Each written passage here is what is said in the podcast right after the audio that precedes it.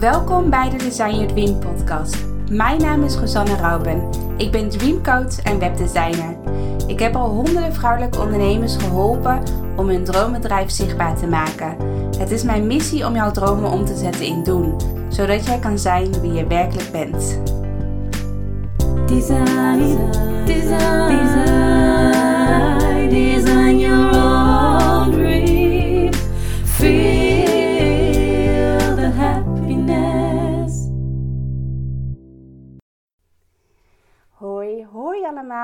Weer een nieuwe podcast. En ik zit hier in Zwolle aan de keukentafel bij een hele bijzondere gast. Eh, ik volg haar al een tijdje. Echt al, eh, ja, ik weet eigenlijk niet eens meer vanaf wanneer. Maar echt toen ik eh, nog best wel jong was. Toen keek ik eigenlijk best vaak ook YouTube-video's. En le- leesde ik blogs op haar website. Dus misschien denk je wel van, misschien word je nu wel een beetje nieuwsgierig van, wie is het dan? En wat heel grappig is, is dat zij eh, nu momenteel ook mijn online programma eh, Design Your Dream Next Level volgt. Ze gaat ook haar eigen online programma maken. En misschien als ik het woordje zeg structuur junkie, misschien heb je dan al zoiets van, ah, dat, ik weet wie het is. En anders ben ik eh, ja, benieuwd of je, het, eh, of je het al kan raden. Maar ik zit hier dus tegenover Cynthia. Cynthia Schult, zeg ik het zo goed? Ja, bijna goed. ja. en ja, jullie kennen Cynthia waarschijnlijk wel van de planner, structuur, junkie planner. Ligt hier ook twee hele mooie planners. Ligt hier, voor, ligt hier voor mij, een roze en een eh, eh, gele variant. Ja. En ik zit hier in de woonkamer van eh, Cynthia. En ik heb de woonkamer ook wel eens gezien in, in je filmpjes. Dus dat is Ja. wel leuk om het dan ook in real life te zien. Ja. Ja, maar echt, ik vind het sowieso super tof dat je inderdaad bij mijn podcast aanwezig bent. Dat ik je mag interviewen over jouw droomleven. Want ja, zoals je, als je mijn andere podcast ook al luistert, dan weet je dat ik dus probeer om echt allemaal spire- inspirerende interviewers of allemaal inspirerende ondernemers te interviewen over hun droomleven. Van ja, wat is nou jouw droomleven? Waar sta je voor? Wat is je missie? Eh, wat voor cijfer geef je je droomleven? Dus daar ga ik allemaal hele boeiende vragen ga ik aan je stellen om jou om te ontdekken hoe jouw droomleven eruit ziet. Omdat ik dat gewoon heel inspirerend vind en eh, fascinerend om naar te luisteren. Leuk, ben benieuwd. Dus ehm, ja, voor de mensen die jou nog helemaal niet kennen, misschien als ik eh, voorheen was je Miss Lipgloss, misschien komt dat dan. eh, dat er dan ineens een belletje gaat branden bij iemand. Van, Ja. oh, Miss Lipgloss. ja, ja. Maar Ja. misschien kan je iets kort vertellen over jezelf. Wat voor soort droomleven, wat voor droombedrijf heb je nu? Eh, nou, ik ben dus Cynthia en eh, ik ben 13 jaar geleden begonnen met bloggen. Eh, Mhm. Inderdaad als Miss Lipgloss. Dat Ja. is heel kort door de bocht en uit de, uit de hand gelopen hobby. Wat nu inmiddels alweer 10 jaar mijn werk is. Mhm. En dat is door de jaren heen gewoon heel erg ja, natuurlijk ontwikkeld. Als in dat ik werd natuurlijk ouder en ik kreeg andere interesses. Ik heb in de Miss Lipgloss tijd heel veel verschillende dingen gedaan. Dus ik was natuurlijk altijd bezig met bloggen en YouTube. Uh, maar ik heb ook uh, een boek over beauty geschreven. Ik heb een beauty event georganiseerd. Ik heb een uh, beauty webshop gehad. Ik heb voor magazines geschreven als beautyredacteur. Nou, ik deed echt wel honderd dingen tegelijk. Uh, inmiddels is het allemaal best wel anders. En nu uh, heet mijn blog Cynthia.nl. Ik heb het twee jaar geleden helemaal omgegooid. Ja. En nu blog ik gewoon over alles wat ik leuk vind. En toen was dat beauty en nu is dat letterlijk alles. Dus ik schrijf nog steeds wel over beauty, maar ook over reizen, over eten, uh, over mijn planners, over planning en productiviteit, uh, over mijn hond, over mezelf. Gewoon over alles wat Ja. ik leuk vind, over boeken, gewoon alles Ja. waar ik over wilde bloggen, daar blog ik nu over. Dus uh, dat wilde ik al een hele tijd op Miss Lipgloss, maar ik merkte dat ja, de naam beperkte me heel Ja. erg. En bij Miss Lipgloss, het, het klinkt ook toch wel best wel wat kinderlijk. En daar was ik wel een beetje klaar mee. Dus na heel veel wikken en wegen heb ik het helemaal omgegooid. En nu heb ik dus ook structuurjunkie erbij. Ik heb vorig jaar januari in 2018 uh, kwam het werkboek uit. Mhm.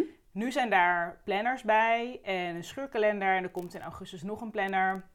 En er komt in mei een wijnboekje bij voor notities van wijnen die je gedronken Oh, hebt. Want ik ben ook met Ja, wijn ja. bezig, dat is Ja. een hobby. Eh, dus ja, dat is wat ik nu doe. Dus eh, ik doe het alleen. Ik heb wel een meisje, Emmy, die een dag, mij, eh, dag in de week me helpt op afstand. En verder run ik mijn bedrijf in mijn eentje hier gewoon echt vanaf de keukentafel, Vanaf de zeg maar. keukentafel inderdaad. Ja, en zo is het ook ooit begonnen. Maar ja, toen bij mijn ouders op mijn slaapkamertje. En nu doe ik het hier vanaf mijn keukentafel. En ja, dat is eigenlijk mijn eh, bedrijf. Dat is wat ik nu Ja. doe. Ja. Mooi hoor. En hoe, waarom ben je, laat me zeggen, je vertelde al een beetje die switch van Miss Lipgloss naar Cynthia.nl. Ja. Dat, je, dat dat nog een beetje meisjesachtig was. En dat je het gevoel had dat je alleen over beauty kon praten, niet over andere onderwerpen. Maar Ja. zit, daar, zit daar verder nog een achterliggende reden achter? Dat je bijvoorbeeld meer je eigen brand wou neerzetten, meer je eigen naam wou neerzetten? Ja, Ja. het was eigenlijk vooral dat ik al een hele tijd, ik denk al wel een jaar of twee, drie, knaagde er al wel iets bij mij van, hm, ik wil eigenlijk iets anders doen, maar ik wist niet zo goed wat. En ik had ook altijd een beetje een schuldgevoel. Zo van, ja, maar ik moet eigenlijk wel gewoon tevreden zijn. Want ik had toen een van de grootste blogs van Nederland. Ja, En ik had echt heel veel succes daarmee. En ik Ja. verdiende daar ook gewoon goed mijn geld mee. Dus voor mijn gevoel mocht ik daar niet ontevreden over zijn. Dus ik heb Nee. dat heel lang weggestopt. Zo van, Ja. nee joh, je moet gewoon tevreden zijn met hoe het gaat. En weet je, zoveel mensen zouden eh, willen ruilen Ja. met wat ik doe. ja, Eh, dus toen heb ik het heel lang weggestopt. Tot ik, ik weet nog wel goed dat het is nu, denk ik, drie jaar geleden. Of vier jaar geleden alweer. Toen was ik met mijn vriend een maand aan het reizen. En Mhm. toen waren we in Thailand. Toen zat ik daar op het strand. En toen dacht ik, ik moet nu echt toegeven aan dat gevoel. Want dat gevoel zat er al zo lang. En ja, zo'n gevoel, volgens mij, weet je, dat is gewoon je onderbuikgevoel. Ja. Dat zegt Ja. zoveel. Daar moet je gewoon naar luisteren. Maar ik heb het zo lang weggedrukt. En toen dacht ik, nu moet ik hier echt iets mee gaan doen. ja. En toen heb ik eerst nog heel erg gekeken van, oké, maar wat wil ik nu echt? Dus Mhm. eh, ik heb heel veel interesses. Ik dacht, wil ik niet een restaurant openen? Of reizen? Of Ja. weet ik veel. Gewoon allemaal dingen heb ik de Ja. revue laten passeren. Van, oké, Ja. maar wat wil ik nu echt? En Ja. toen kwam ik toch uit bij, ja, bloggen vond ik gewoon nog steeds super leuk om te doen. Alleen Ja. niet meer per se alleen over make-up. ja. Dus toen ben ik gaan nadenken van, wat, wil ik dan en hoe moet het dan heten? Dus ik had allemaal namen bedacht. En toen dacht ik van, ja, moet het niet gewoon Cynthia zijn? Net als dat je, je hebt de Linda. Ja. Je kan ook gewoon Cynthia.nl. Ja. Dat moet gewoon kunnen. Dus toen ben Ja. ik gaan uitzoeken van, kan het überhaupt? Want eh Cynthia.nl was niet beschikbaar. Mhm. Dus dacht ik, ja, moet ik dan iets met mijn tweede naam doen? Ik heet, mijn, mijn doopnaam is Bea Marita Cynthia. Dus ik dacht misschien cynthiamarita.nl. Maar ja, ik dacht, ja, dat, ik wilde liever gewoon mijn eigen Ja. naam. ja. Want ik dacht, weet je, dit is gewoon wie ik ben. En mijn blog, weet je, als je op mijn blog komt, dat is gewoon ik. En ik wilde Mhm. ook dat dat zo zou zijn in de naam. En ik was dat gisteren toevallig bij mijn sitebouwer. En dat was heel grappig. Ik kwam daar op kantoor en ze, hadden, ze hebben daar zo'n groot scherm hangen. En Ja. daar hadden ze mijn website op gezet. ja. En het gekke is dat ik zat daar, we zaten er met z'n vieren geloof ik. En ik had zo'n heel gek gevoel, dat zei ik ook tegen ze, van ik zit natuurlijk zelf elke dag, de hele dag op mijn eigen site, ben ik mee aan het werk. En ik weet dat er komen elke dag 150.000 mensen komen daarop. Ja. En toen zat ik daar met hun, met z'n vijf, met z'n vieren zaten we in dat kantoor. Ja. En toen voelde het ineens heel gek dat we met z'n allen naar mijn site zaten te kijken. Want Ja. het voelt zo persoonlijk, het is echt wie ik ben. En dat wilde ik met Cynthia.nl toen ik ermee begon. Van ik wil gewoon dat als mensen daarop kijken, dat ze echt mij zien. En dat ja, ik dat het echt ben. een soort van, ook een soort van persoonlijk dagboek eigenlijk is. Van dat je daar gewoon alles deelt wat je leuk vindt. Ja, precies. En ook dingen die ik niet leuk vind. Dus eh, ook de, de, ja, de moeilijke dingen of dingen waar ik mee zit. eh, lastige periodes. Gewoon, ik deel echt heel veel. Ik deel ook veel dingen niet. Ik maak wel een hele duidelijke keuze.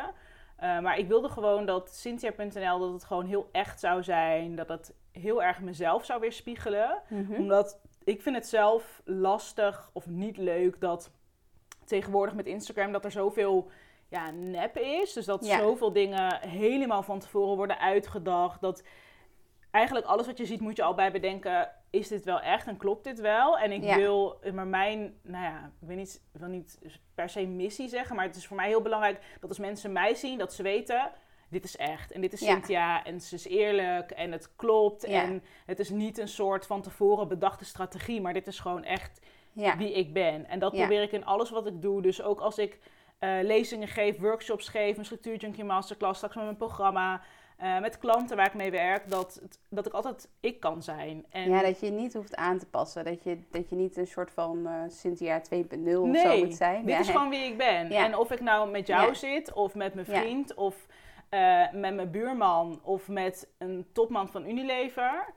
Ik ben gewoon mezelf. Ja. En eh, dat heb ik heel lang uit onzekerheid niet gedurfd. Zo van ja, maar ik moet toch wel mezelf beter voordoen dan ik ben. En Ja, Anders, ik, want ik dacht altijd dat ik niet goed genoeg was. En nu weet ik, joh, dit ben ik. En het fijne daarvan is dat je hoeft ook nooit na te denken over hoe moet ik mezelf voordoen. Ja. Want ik ben gewoon mezelf. ja. En ik denk dat je daar ook vanzelf de juiste mensen mee aantrekt. Want als je ja dat mensen je de dat juiste niet- mensen aantrekken die bij jou passen. Dat denk ik ook. Want als mensen dit niet leuk vinden, nou dan willen ze niet met mij werken. Maar dat is alleen maar goed. Want ik wil ook niet werken met mensen, weet je, waar ik niet mee kan levelen. Dus Nee. ehm, ja. Ja, nee, leuk hoor. Maar hoe, hoe, is dat, hoe is dat tot stand gekomen dat je op een gegeven moment echt dacht van ja, ik wil gewoon mezelf zijn. En ja, als mensen daar het niet mee eens zijn, dan past het gewoon niet bij mij of dan passen we niet bij elkaar. Ja, dat is wel een proces geweest. Want ik ben dus begonnen met bloggen toen ik 16 was. Ja. Dus dat is natuurlijk sowieso een periode in je leven dat je, nou ja, dat de meeste mensen, de meeste meisjes vooral heel onzeker zijn. Dat was ik natuurlijk ook. En eh, ik had altijd het gevoel dat ik mezelf moest bewijzen. Ja. En ehm, weet je, Miss Lippel was natuurlijk ook een soort van, hoe zeg je dat, een pseudoniem. Dus het was een beetje iets waar ik me achter verschool. En zeker Ja. in het begin, eh, toen ik net begon met bloggen, toen postte ik geen foto's van mezelf. Dus toen was het, was het Miss Lipgloss was een soort van, ja, nep-persoon die, die dingen Ja. deelde over make-up. Ja, En na een tijdje vond ik het toch wel leuk om het wat persoonlijker te maken. En daar werd heel goed op gereageerd. En ik merkte zelf dat ik dat ook leuk vond als ik blogs bezocht. Dat het ja, echt van iemand was. En iemand waarmee ik me kon identificeren. Of iemand die een voorbeeld was. Dus toen ben ik ook persoonlijker geworden. Eh, maar ik heb door de jaren heen dus heel veel het gevoel gehad dat ik mezelf moest bewijzen. En deed ik mezelf misschien wat groter of beter voor dan ik was. Ja.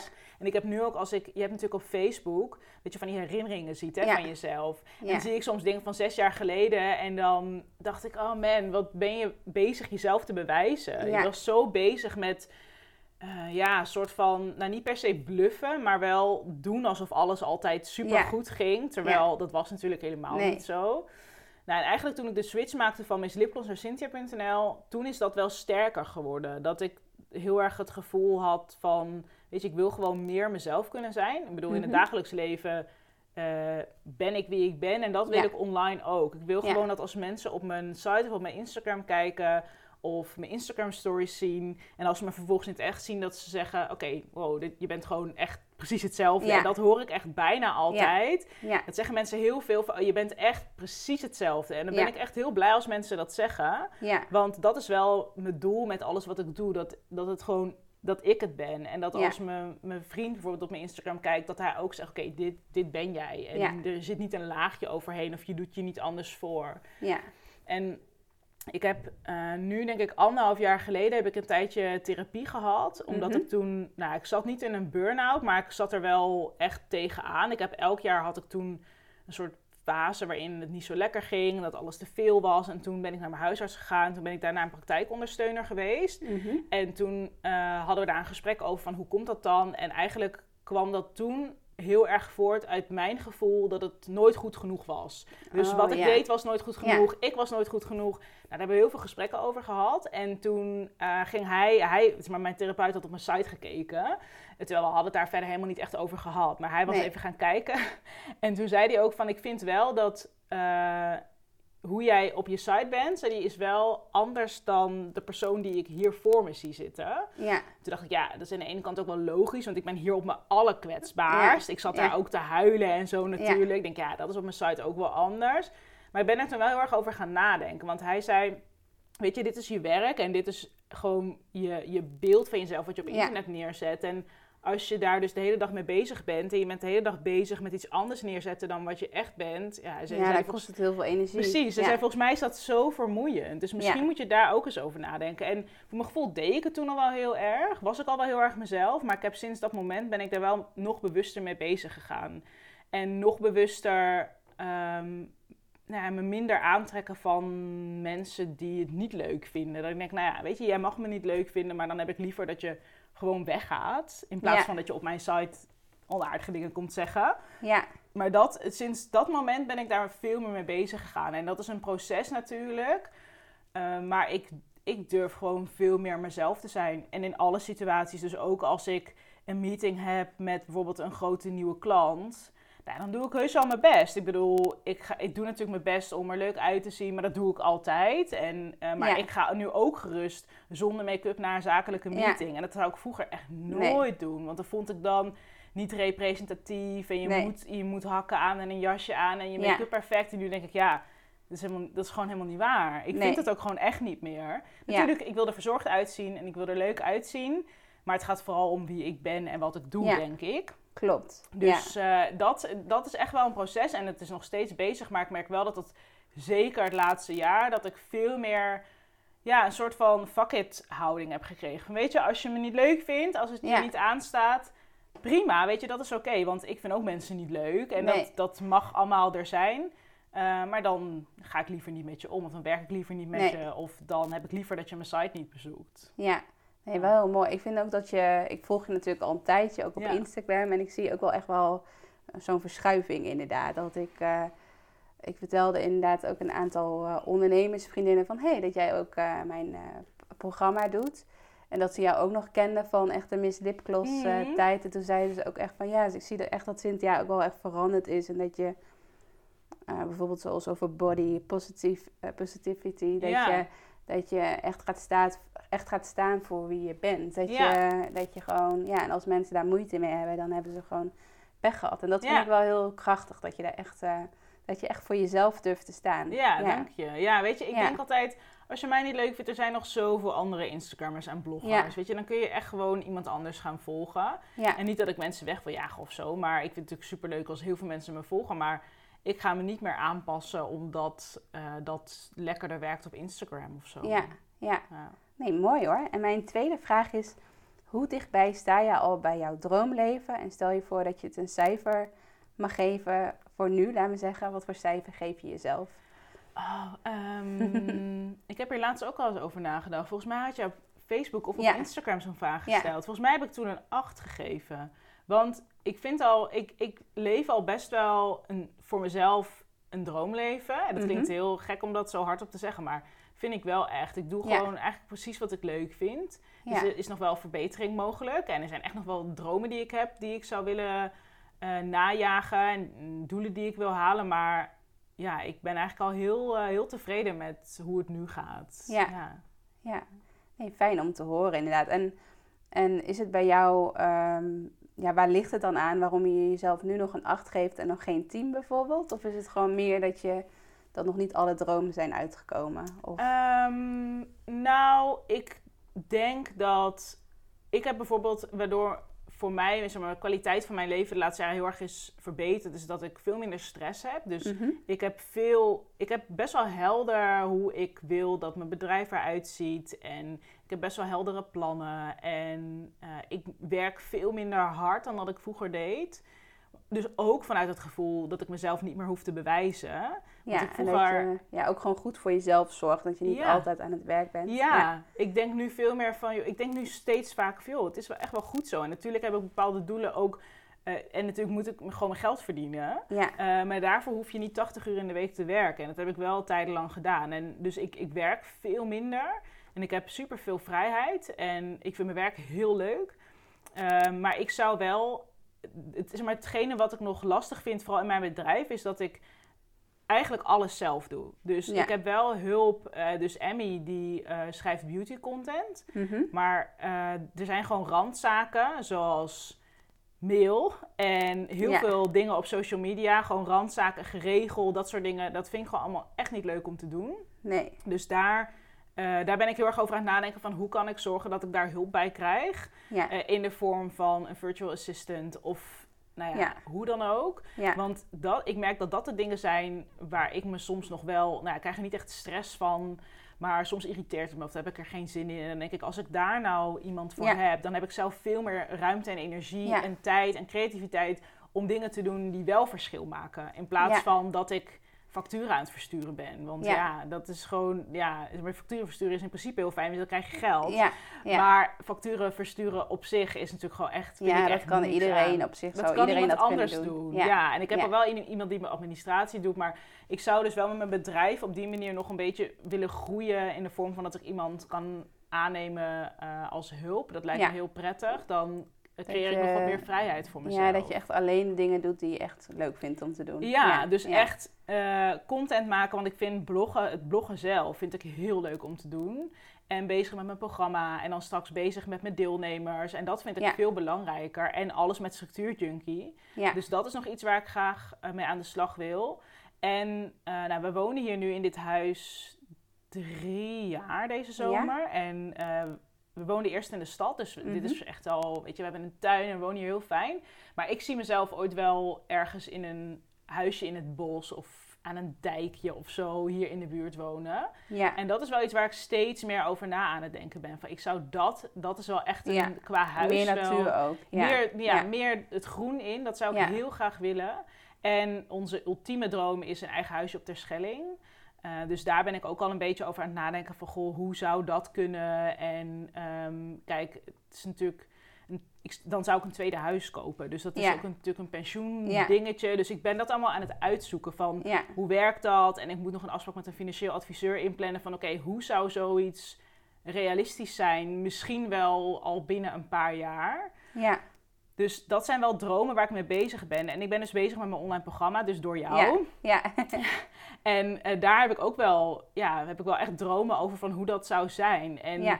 hoe het straks zou zijn als ik hem de eerste keer doe. En wat voor ja, groei daarin zit en mogelijkheden. En hoe ik mensen kan helpen. Want dat vind ik dus het leukste aan alles met structuurjunkies. Dat ik mensen help. Ja. En heel lang was ik alleen aan het bloggen. En dat vond ik heel leuk. En daar hielp ik ook mensen Ja. mee.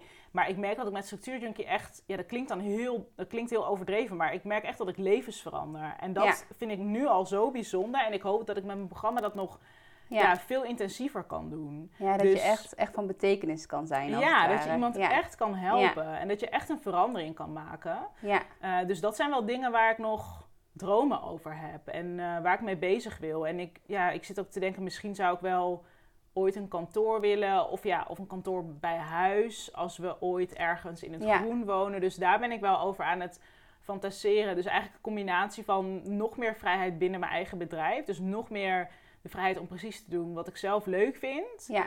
In combinatie met, nou ja, in het groen en dus ja, ooit een ja als dat dan, eh, dan zou je jezelf een dikke tien geven. Ja, dan Ja. zou het een 10 zijn. Ja. Ja. Nee, Ja. leuk om te horen inderdaad. En jij bent natuurlijk al echt heel erg met structuur bezig en planner en dat soort dingen. En hoe ziet jouw ehm, ja, droomweek eruit? Als je stel je voor, een, laten we zeggen, een droomwerkweek. Hoe ziet die, hoe ziet die eruit? Ehm, een droomwerkweek. Wauw. Eh, daar heb ik echt nog nooit echt over nagedacht. Ehm, Want hoeveel dagen in de week zou je echt willen werken? En hoeveel dagen zou je bijvoorbeeld echt vrij willen zijn? Dus ook echt vrij dat je met de hond naar het bos kan gaan. Dat je niet dan nog aan het bloggen bent bijvoorbeeld. nee, dat je Nee. echt vrij bent. Ja. Ehm, ja, ik zou eigenlijk wel. Het is eigenlijk, ik merk wel als ik dan wil ik dit gaan zeggen en dan denk ik eigenlijk al van ja, het is eigenlijk als ondernemer. Ondernemers die werken, dat is het idee dat een ondernemer natuurlijk 24/7 aan het werk is. Dus ik merk al als ik dan wil gezegd van nou, ik zou wel bijvoorbeeld drie dagen in de week willen werken, klinkt dan al heel erg zo van alsof dat niet hoort of zo. Maar ik merk toch dat ik, zou wel minder willen werken. Dus ik werk al minder dan dat ik eerst deed. Maar goed, ik ben zeg maar van 80 naar 40 uur gegaan. Dus nu werk ik werk nog steeds gewoon fulltime. En soms meer dan fulltime als ik bijvoorbeeld in het weekend een masterclass Ja. geef. En nu ben ik dus een programma aan het ontwikkelen. En dat vind ik zo leuk om te doen dat ik heel vaak s'avonds nog Ja. achter de computer zit. Dus nu werk ik weer ietsje meer. Maar mm, ik denk wel dat ik twee dagen in de week zou willen werken. Of eh, drie dagen in de week zou willen werken. Dus twee dagen vrij. Ja?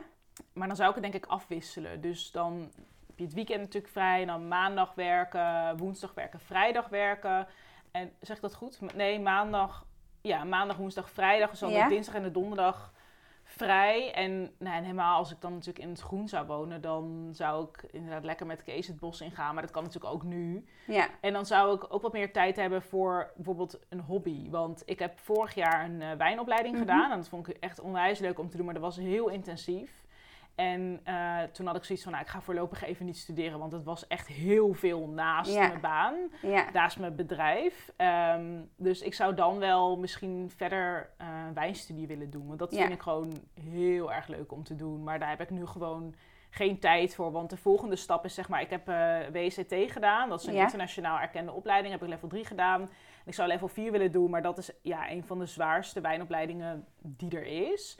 En ik zou dat alleen willen doen als ik daar echt alle ruimte en tijd voor heb. Dus dan zou ik dat wel willen oppakken om dan twee dagen in de week te kunnen studeren. Of nou ja, tijd te hebben om ook gewoon eens geen plannen te hebben. Want ik heb nu eigenlijk altijd wel plannen. Ook als ik een dag vrij ben, dan heb ik altijd wel, ben ik altijd nog wel iets met iets bezig. En dat zou Ja, ik dan inderdaad. wel ook wel zou je, zou dat ook fijn laten. vinden om gewoon echt dan een dag gewoon dat je helemaal geen plannen, plannen hebt. En dat Ja. je gewoon een lege agenda. Ja, misschien is dat wel lekker om dat één dag in de week Ja. te hebben. Ja. En ook gewoon te kijken wat de dag dan brengt. Want ik ben toch geen type die de hele dag in bed blijft liggen. Dat gebeurt toch niet. Ja, misschien Nee, één maar je keer. komt maar- juist dan ook tot hele creatieve ideeën ook vaak. Ja. Ja, Ja. dus juist de ruimte zonder plannen lijkt mij heel fijn. Want dat heb ik nu eigenlijk nooit, ook niet in het weekend. Er is altijd nog wel iets te doen. Of weet je, aan- als, dat, als het niet iets, iets is waar ik heen moet, dan is het nog wel gewoon social media die doorgaat. Ja. Dus een dag zonder planning zou wel eens heel lekker zijn. en dat er ook echt niks hoeft te gebeuren. Nee. Dat lijkt me En heel fijn. ik ben ook wel benieuwd, omdat jij, je doet natuurlijk best wel veel dingen tegelijk. Ja, Ik ben zelf heel erg van de focus. En ik merk al, als ik al een paar dingen tegelijk doe, dat het al een beetje druk in mijn hoofd wordt. ja, en dat heb ik ook. Maar je- bij jou is het al, je, je blogt natuurlijk heel Ja. veel. En je hebt je structuurjunkie. En ik zag volgens mij ook iets voorbij komen dat je een, weer een boek gaat schrijven. Ja, klopt. Ja, ja. Hoe, hoe zorg je inderdaad jou echt als structuurjunkie, hoe zorg je ervoor dat je, ja, heb je daar een soort van tip voor? Bijvoorbeeld dat je, ik hoor ook veel van andere ondernemers, dat ze bijvoorbeeld als ze gaan bloggen, dat ze dan gelijk tien blogs gaan schrijven Ja. bijvoorbeeld. Hoe, Ja. wat, is, wat, is, wat, wat vind jij een fijne manier van werken? Nou, voor mij, ehm, ik doe inderdaad wel aardig wat dingen tegelijk. Als in, ik heb natuurlijk structuurjunk, ik heb mijn blog. eh, ik heb ook nog een wijn-Instagram-account waar ik elke dag iets over wijn post. Ik heb sowieso Ja. drie Instagram-accounts waarop Ja. ik actief ben. Dus ik heb structuurjunk, ik heb eh, Cynthia en Wijn en Cynthia.nl. Ik heb mijn blog. ehm, nou, de structuurjunkie planner, dat is in principe nu klaar. Als in dat die is gedrukt. Dus daar is Ja. geen werk meer aan nodig, maar wel promotie. Dus die Ja. promote ik natuurlijk. Ehm, en ik geef workshops, masterclasses, lezingen. Volgende week geef ik een wijnspijsavond. Dus ik doe natuurlijk best wel veel verschillende dingen. Eh, wat voor mij goed werkt, is het wel afbakenen. Dus ehm, ik vind het prettig als ik bijvoorbeeld een hele dag met mijn blog bezig kan. Of een Ja. ochtend. Ik, een hele dag is soms wat veel, maar dan, dat ik bijvoorbeeld een ochtend een dagdeel zeg... oké, ik ben een hele ochtend bezig met blog schrijven. Mhm. En dan ga ik in de middag bezig met, ik zeg maar wat, eh wijnspijsavond voorbereiden. Eh, en de dag erna ga ik de hele ochtend... Nou, er komt inderdaad een nieuw boek aan. Ik ben nog niet aan het schrijven, maar als het straks is... dan zou ik een dagdeel in de week daarvoor helemaal blokken. Ja. Dus ik vind het fijn om in een soort... Ja, hoe zeg je dat? Wel een soort focusmomenten voor één onderwerp. Dus het is niet zo... Dat meestal werk ik niet zo dat ik bijvoorbeeld eerst een uurtje aan mijn blog... en dan eh, schrijven aan mijn boek... en dan ehm eh, Cynthia en Wijn-account updaten. En dan, want als ik dat doe, dan, ja, dan ben je zo met al die verschillende dingen Ja. aan het schakelen. Dat vind ik niet zo prettig. Dus ik vind het fijn om echt een dagdeel te blokken voor één onderwerp... of voor één project of Ja. voor één ding. Want als ik alles door elkaar doe... Het, het heeft natuurlijk allemaal wel met, elkaar te maken, maar het zijn ook best wel weer verschillende onderwerpen. Dus Ja. ik probeer daar dagdelen voor te blokken. Maar dat gaat eigenlijk, ik doe dat niet eens zo heel bewust. Het gaat een beetje vanzelf. Omdat ik, kwam, ik was vorige week op vakantie en toen kwam ik maandag terug. Toen ben ik maandagochtend. Ik denk dat heel veel mensen na een vakantie meteen een mail Ja. gaan beantwoorden. Dat doe ik Ja. dus niet. Ik heb Nee. expres eh, mijn auto-reply altijd een dag extra aanstaan. Omdat als je van vakantie terugkomt en je opent op maandagochtend je inbox. Oh, is, ik vind dat echt Ja, daar ben verschrikkelijk. je de hele dag mee bezig. Ja, Ja, en dat Ja. is echt niet leuk. Nee. Dus die eerste dag is eigenlijk heel lekker als je meteen kan knallen. Ja. Dus ik ben meteen eh, de hele ochtend bezig geweest met mijn reisverslagen schrijven en met mijn blog bezig geweest. En dat voelde meteen, dat gaf echt een boost. Dan ben ik Ja. inderdaad wel, eh, einde van de middag ben ik met mijn mail bezig gegaan. En uiteindelijk viel dat best wel mee. ja. Maar ik denk als ik daar ochtends in was begonnen, dan blijf je daarin hangen. En het is gewoon niet heel ja, leuk om dan te zit doen. je ook een beetje in die negatieve energie inderdaad. Ja, hè, zo dat van, je... "Ah, pff, ik ben op vakantie geweest en nu heb ik zo'n volle inbox. En dat is echt niet zo leuk. Dus ik begin dan heel bewust met iets anders. En met iets Ja. waarvan ik ook echt even productief kan zijn. En dat geeft echt een, gewoon een boost aan je week. En ik had nu vanochtend echt iets van, wow, ik heb echt nu al een super productieve week. En ik heb al heel veel van mijn lijstje heb ik eigenlijk al af kunnen strepen. Dus dan weet ik dat ik bijvoorbeeld vrijdagmiddag dat ik vrij kan nemen. En Ja. dat vind ik dan een heel lekker vooruitzicht om naartoe te werken. Dan weet ik Ja. dat gewoon. Dus ehm, ja, oh ja, we hadden het natuurlijk over die blokken. Ja, maar dat is dus de conclusie. ja. Nee, en eh, hoe doe je dat met Instagram? Want dat is dat je, je, je bent best wel actief op Instagram. Dus Ja. je, volgens mij plaats je wel dagelijks, eh, Ja. ik weet niet op alle accounts, maar in ieder geval op je eigen account Ja. wel altijd. Ja. ja. Ja, ik eh, update op alle accounts elke dag. Ehm, en wat ik doe is voor Cynthia en Wijn en voor Structuur Junkie plan ik dat. Dus ik heb één moment in de week dat ik al die posts maak. En dan plan ik ze in of dan, ik zet ze zeg maar in mijn Instagram account onder concepten. En dan post ik Oh ja. ze wel nog handmatig zelf. Omdat Ja. ik het prettig vind om even de comments in de gaten te houden. En Ja. Even goed te zien wat ik wanneer post. Want ik post ook nog wel eens iets spontaan tussendoor. Dat ik toch op de dag zelf nog een leuke foto maak of leuke Ja. content heb. Dus dat plan ik in. en eh, voor Cynthia.nl doe ik dat niet. Omdat ik vind dat dat is zo'n persoonlijk account. Ja. Dan wil ik het wat echter houden. Dus Ja. daar plan ik niks in. eh, behalve natuurlijk als ik iets vanuit een adverteerder heb, dan wel. Ja, Maar dat gebeurt niet zo heel vaak. Dus ik post ook meestal dingen die op de dag zelf zijn gebeurd. Ja. Zo niet, dan zet ik er iets van throwback bij of zoiets. En Ja. Instagram stories doe ik gewoon een beetje de hele dag door. Ja. Maar als ik daar geen zin in heb of geen tijd voor heb, doe ik het ook gewoon niet. Nee. Dus, En de Instagram stories voor mijn andere accounts doe ik wel spontaan. Dus die plan ik niet in. Die nee. maak ik ook niet van tevoren. Behalve als ik promotie doe voor een cursus. Want ik geef ook eh, cursussen op Instagram. Mhm. Dat maak ik dan wel vooraf. En dan post ik het op het moment dat ik promotie ga doen. Eh, maar ik merk dat ik, nu ik dat zo doe... Want ik heb het een tijdje gewoon elke dag gedaan. Dat ik gewoon elke dag iets maakte en postte op mijn drie accounts. En ik merkte toch dat dat...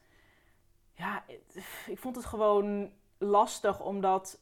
Het zijn natuurlijk, het zijn ook wel persoonlijke accounts, maar het gaat over zo'n specifiek onderwerp. Ja. En ik kon niet elke dag dan zomaar out of the blue even iets verzinnen over wijn. Nee. En ik wil op mijn Cynthia en Wijn account wel elke dag iets leuks posten. Of Ja. over een wijn die ik gedronken heb. Of een wijnweetje. Of iets van een wijnreis of zo. Of Ja, een dus als je er eenmaal in zit, dus als je eenmaal helemaal in die wijnbubbel zit als het Dan ware, gaat dan, dat. dan, dan komen er allemaal onderwerpen uit. Ja, ja, en als je er echt even voor gaat zitten, dan word je ook creatief. Dus ik merk dat ik kan het heel snel doen. Ik heb net in drie kwartier, heb ik voor de hele week, voor beide Instagram-accounts, heb ik posts klaargezet. Dus zoveel werk is het niet. Nee. Maar het kost veel meer energie als je dat elke dag opnieuw... En dat moet ook een beetje tussendoor, weet je. Ik plan het ook niet in in mijn agenda. En dan zat ik smiddags om een uur of drie van... Oh shit, ik heb nog geen post gedaan. En wat moet ik nou posten? En ja, je wordt er dan ook bijna onrustig van. En dat vond ik Ja. heel onprettig. Dus nu, ik plan gewoon alles in. En dat werkt heel goed. En omdat ik het nog wel handmatig post en handmatig check en reageer op Ja. comments... voelt het nog wel heel echt en heel erg vanuit mezelf...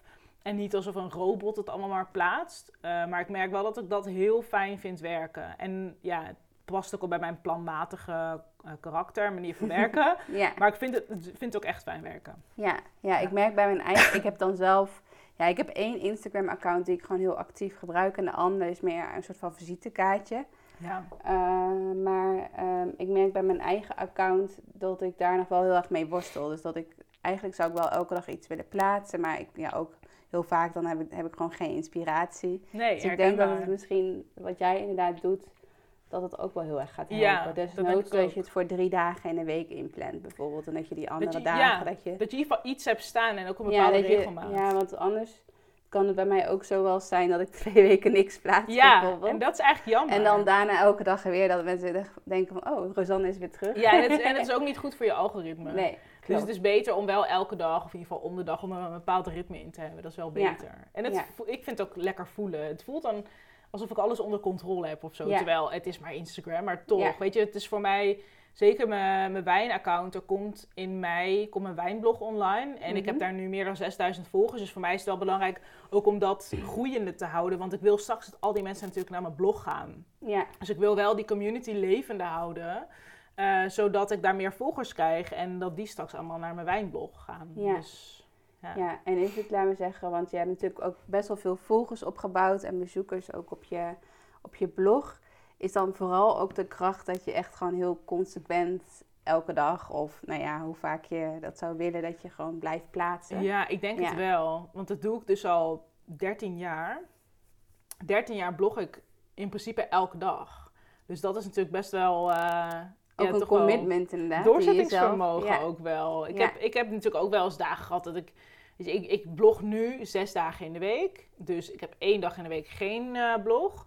Maar verder, ik blog super regelmatig. En eh, ja, dat ja, vereist wel een bepaalde discipline, denk ik. Maar Ja. ook, een, ook plannen. Want het is niet alsof ik elke dag blog schrijf. Ja, Dus ik plan gewoon alles in. Dat heb ik altijd al gedaan. En ik Ja. plan ook eigenlijk een maand vooruit. Dat stel, ik heb ook wel zo'n week dat het gewoon niet wil. Dat er Nee. niks uit mijn vingers komt. En dat ik niet, ik kan niks nieuws bedenken. En dan bedenk ik wel iets nieuws en dan wil het gewoon niet.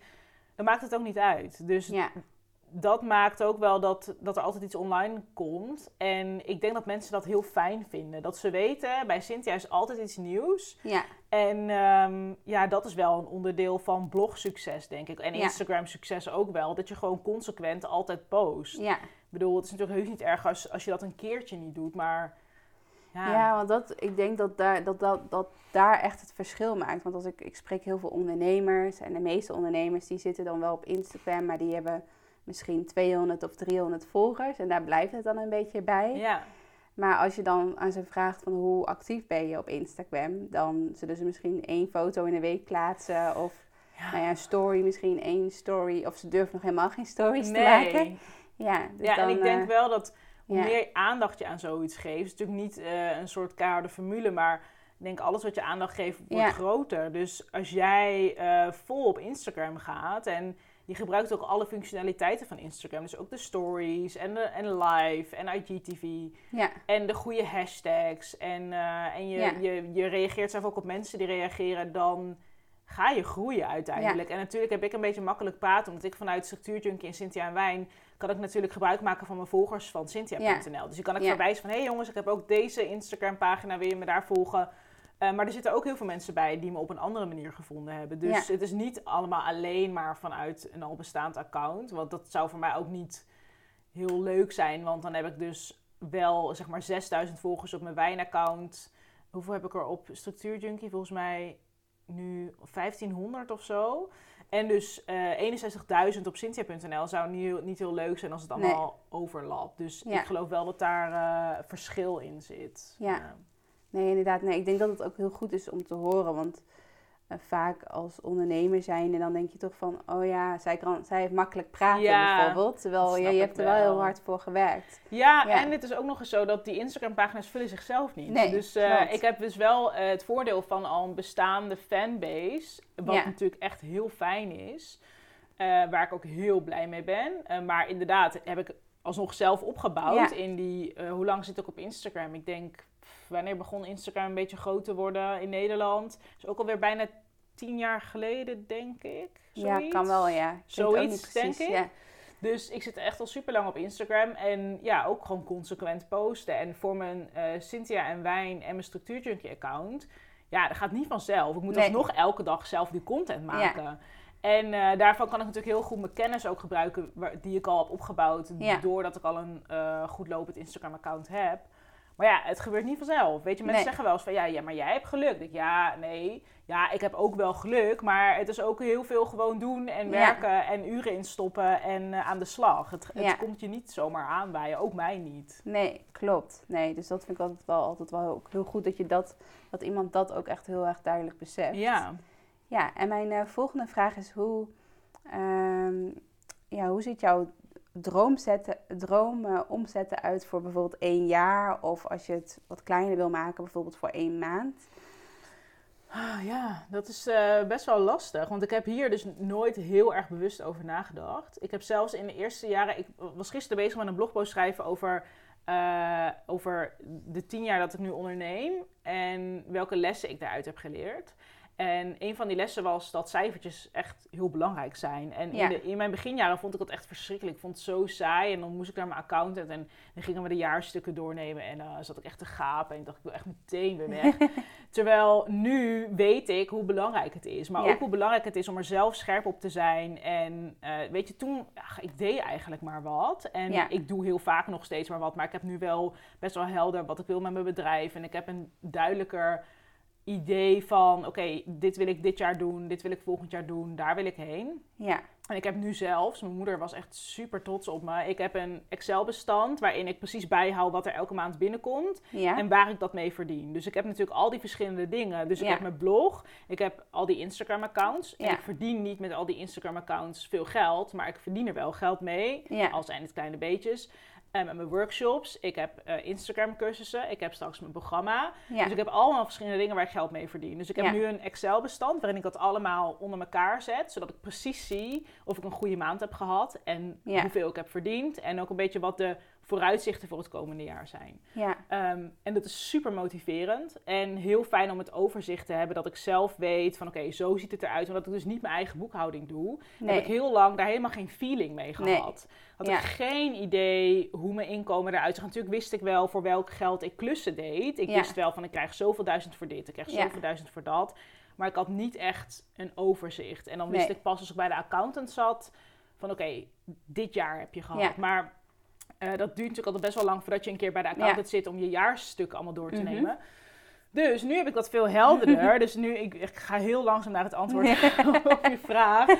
Dus het wordt nu voor mij steeds helderder van, oké, dit verdien ik. En ook dit kan ik verdienen. Ook omdat ik nu steeds groter durf te denken. Ik Ja. heb heel lang gedacht, ook wat ik eerder ook al zei, van ik verdien dit en ik mag hier heel tevreden mee zijn. En ik Ja. ben ook heel tevreden met wat ik verdien. Ehm, maar het is eigenlijk heel... Heel, ja, je doet jezelf eigenlijk tekort als je denkt van ja, dit is het en meer Ja, zit er dat je een beetje in. bescheiden blijft ook. Ja, zo van het hoeft ja. eigenlijk allemaal niet Nee. zoveel meer. En dat is ook een bepaalde mindset. En denk, als je dat ook de hele tijd denkt, dan zal het ook zo blijven. Of dan zal je misschien minder gaan verdienen. En dan, ik dacht altijd, nou ja, ook al ga ik minder verdienen, dat is ook oké. Want dan kan ik nog steeds mijn hypotheek betalen. En wij hebben ook expres, toen we dit huis kochten, eh, weet je, we hebben niet een super groot huis. Expres, omdat ik dacht, ja, het kan ook zijn dat het over vijf of tien jaar minder gaat. En ik wil ook dat stel mijn inkomen valt weg of een vriends inkomen valt weg, willen we het nog steeds gewoon goed kunnen betalen. Ja. Eh, dus ik heb er altijd rekening, ik ben altijd, ik heb altijd rekening gehouden met het wordt ooit minder. Dus ik heb Ja. altijd zo'n mindset gehad. Ja. En eigenlijk sinds ja, iets van een jaar eh, ben ik veel meer aan het denken van oké, maar ik kan ook andersom denken. Ik kan ook Ja. denken, het kan misschien Ja, wel alleen je- maar beter worden. Ja, dat je het gevoel had van ja, een aantal jaar geleden had ik echt, ja, toen zat ik op mijn hoogtepunt of zo. Weet je, net zoals bijvoorbeeld een voetballer. Denk Ja. van ja, nu zit ik op mijn hoogtepunt en daarna dan eh zakt ja, het dan naar het beneden. alleen maar naar beneden. Ja. Ja. dat heb ik eigenlijk heel lang gedacht. Ja, En nu sinds een jaar weet ik, ik kan ook andersom denken. En ik kan ook in overvloed denken. En ik kan ook nog steeds realistisch, maar wel groter denken dan dat ik al die tijd heb gedacht. ja, En het komt ook, wel, komt ook wel deels door jou. Doordat ik jou ben gaan volgen en dat jij ook laat zien van... hé, hey, je kan op een andere manier geld verdienen. Ja. En dat is niet met de hoofdreden dat ik mijn programma ben begonnen... of dat ik nu mijn programma aan het ontwikkelen ben. Mhm. Maar het is natuurlijk wel een manier om op te schalen. Want nu, Ja. wat ik nu doe met bloggen... ja, natuurlijk, je kan met bloggen echt heel veel geld verdienen. ja, En met vloggen en met Instagram. ja, Ehm, maar er zit ergens natuurlijk ook wel een bepaalde, bepaald plafond aan. Het houdt een keer op. En ik heb niet echt de illusie dat ik met mijn blog, zeg maar qua blogcijfers, heel erg ga groeien. Omdat ik doe mijn blog op een bepaalde manier en ik wil het op die manier doen. Dus dat is het is ook mijn gewoon een specifieke doelgroep ook natuurlijk. Ja, dus dan Precies. als je bijvoorbeeld echt gewoon, eh, ik zeg maar wat Ensel Knol of zo noemt, dan is het, heb je natuurlijk al die jongeren die eh, zo kijken. anders. Ja. En er zijn het woord websites, als ik zeg maar wat als girl scene of ensemble, Ja. maar dat zijn heel ander soort websites. Dus ik Ja. zou dat kunnen nastreven en ik zou inderdaad een redactie kunnen beginnen, maar dat is niet wat ik wil. Dus Nee. voor mij is dat niet de manier om groter te worden. Ja, Dus toen kwam ik vorig jaar in aanraking met, hey, je kan dus eh, een online programma maken. En ook omdat ik dus al structuurthinking workshops gaf, dacht ik al van ik zou dit wel online willen doen. Dus zo is dat balletje een beetje gaan rollen en ik heb verhalen gelezen en ik ben natuurlijk, ik volg nu heel veel mensen die online programma's maken, gewoon om te Ja. kijken van hoe doen zij dat. Mhm. En ik lees dan verhalen en ook als ik jou zie en nou ja, heel veel andere mensen die online programma's maken, denk ik, wow, dat is, ik vond dat zo inspirerend. En eh, daardoor ben ik er zelf ook mee bezig gegaan. En nou, toen kwam ik, kwam ik jouw programma dus Ja. tegen. En toen dacht ik, oké, volgens mij is dit het moment, dan moet ik hier nu gewoon mee aan de slag. ja, En ik denk nu dus veel groter ook in termen van omzet. Van wat mijn Ja. omzet in een jaar zou kunnen zijn. Dus er is een bedrag wat nu in mijn hoofd speelt waarvan ik denk dat zou echt waanzinnig zijn Als ik daar naartoe kan, hopelijk in een paar jaar, en dat is 500.000 euro. Mhm. Eh, dat voelt ergens ook, wow, dat is super veel geld. Maar voor mij voelt dat ergens ook wel als een realistisch omzetdoel. Ja, Ehm, zeker met, weet je, alle andere dingen die ik doe. Het is ook niet ook afhankelijk. en ja, ik heb zoveel Ja. producten ja, die ik kan verkopen, wat ook schaalbaar is. ja, Zag ik met mijn programma. Ik heb echt wel ideeën voor duizend programma's. dus ik heb zoveel ideeën. En ik, Ja. denk, ja, ik denk wel dat dat is waar ik heen zou willen. Je, maar binnen nu en een paar jaar. Maar het is ook wel een beetje eng om hardop te zeggen. Maar ja, Ja, ik denk sowieso, tenminste bij mij is het, ik ben echt eh, vanaf nul begonnen en ik heb eh, bijvoorbeeld niet zo'n heel, heel groot bereik, had ik in het begin. Dus, en ik ben ook al, al heel ver gekomen, laat me zeggen, door, door helemaal niet heel veel bereik te hebben. nee. Maar jij hebt dan dat omdat je al de afgelopen tien jaar al zoveel hebt geïnvesteerd in je eigen bereik. Ja. Is dat nu ook een soort van cadeautje dat je dat kan gebruiken? Ja, precies. Ik kan dat gebruiken en mijn site Ja. en mijn Instagram kanalen om hopelijk straks nog meer mensen naar mijn online Ja. programma toe te trekken. Ja, Dus dat, eh, ja, dat, dat voelt natuurlijk wel als een fijne basis. Dat voelt Ja. wel als iets waarop ik verder kan bouwen en waarop ik niet... eh, ja, ik heb het heel lang heb ik een beetje vastgezeten in het idee van ja, maar dat bloggen, hoe kan ik nou zorgen dat ik meer geld ga verdienen met bloggen? Maar dat is toch best wel lastig. Zeker op de manier hoe ik het zelf doe. En ja, er zijn natuurlijk gewoon bepaalde prijzen die horen bij een bepaald bereik. ja, En je kan ook niet, ook al zou ik nu zeg maar 100 klanten op de stoep hebben staan, dat, ja, die kan ik niet allemaal bedienen, want ik kan niet elke dag een sponsored post nee, doen. nee, inderdaad. Dus ook al zou ik Daar het worden je willen, bezoekers dan ook niet blij van. dat kan niet. Nee. Dus er zit, daar zit ook weer een bepaalde grens Ja. aan. Dat er zijn ook Instagrammers die elke dag een sponsored post doen. Ja, ik kom daar echt niet mee weg. En Nee. ik wil het ook niet. Nee, Eh, maar moet wel, ik, als ik dat zie, denk ik, wow, zij heeft echt een goede maand of een goede week. Maar dan denk ik, ja, ik zou het toch zelf niet op die manier willen doen. Nee, ik denk echt dat ik volgers kwijtraak dan. ja, ja. Dat Ja. ze toch het gevoel hebben dat het echt heel veel reclame is, inderdaad. Ja, En, ik- en ik zou heel erg het gevoel hebben, als ik zoveel sponsored posts zou hebben, dat er nog veel meer gewone content tegenover moet staan. ja, Dus ik zou dan meer content willen maken. ja, Ja, en daar gaat natuurlijk ook weer heel veel tijd in zitten. En heel veel mensen onderschatten hoeveel tijd alleen al gaat inzitten in sponsored content voor merken. Want dat is echt heel veel werk. En dat is niet erg, Ja. want ze krijgen gewoon goed voor betaald. Maar het is echt veel werk om in opdracht van een klant sponsored content te maken. Omdat, ja, er gaat al een heel proces aan vooraf voordat je eindelijk zelf begint met schrijven en fotograferen. ja, En dan nog het hele feedbackproces. En eh, achteraf natuurlijk dat je alles moet gaan bespreken hoe het is gegaan. Weet je, er zit echt veel meer tijd in dan wanneer ik denk van... oh, ik ga nu eens even over een nieuwe lippenbalsem een stukje schrijven. ja, Dat is letterlijk in een uurtje klaar. Maar stel het is voor een klant, nou dan gaat er wel... Een, nou ja, dan kan maar zo dat er een week tijd in gaat zitten. ja. Dus eh, ja, ik zou heel graag wel eh 100 sponsored posts in de week willen. Maar dat kan helemaal Nee. niet. Dan zou ik dus in de vorm van een ensemble of een girlsleague moeten gaan Ja. werken. Dat je ook echt veel meer content hebt. Maar ja. ja, dus er zit gewoon met het bloggen een bepaalde bovengrens aan. En zeker, ik bedoel, ik heb 150.000 unieke bezoekers per maand en dat is heel veel. Eh, maar dat is ook niet miljonair veel, zeg maar. Nee. Er zijn ook echt wel eh, vloggers die, nou ja, ik weet natuurlijk geen cijfers, maar die echt zoveel volgers Ja. hebben. Nou, we hadden het net over een Enzo Knol. Ik Ja. weet niet wat zijn vermogen is natuurlijk, maar ja, het zou me niks verbazen als hij, eh, als hij meer dan een miljoen vermogen heeft. Want hij heeft zoveel volgers. Ja, klopt. En die kan ook op een hele goede manier kan die sponsored content in zijn content verwerken. Ja, Ja. ja. Nee, interessant inderdaad. Ja, Nee, maar leuk, leuk om, eh, om jouw droomomzet omzet te horen. En eh, over jouw dromen. Ehm, zijn er al dromen uitgekomen dit jaar of afgelopen jaar? En welke dromen heb je, heb je voor in de toekomst? En je hebt natuurlijk al een aantal dromen verteld. Mhm. Over je huisje in Terschelling. ja, ja. Ja, Eh, nou, wat er eigenlijk de afgelopen jaren zijn er best wel veel dromen uitgekomen. En dat is natuurlijk vooral de structuurjunkie dingen. Dus Mhm. het werkboek voor structuurjunkie in SP was er eentje. En toen had ik al heel snel daarna de wens om een planner te maken.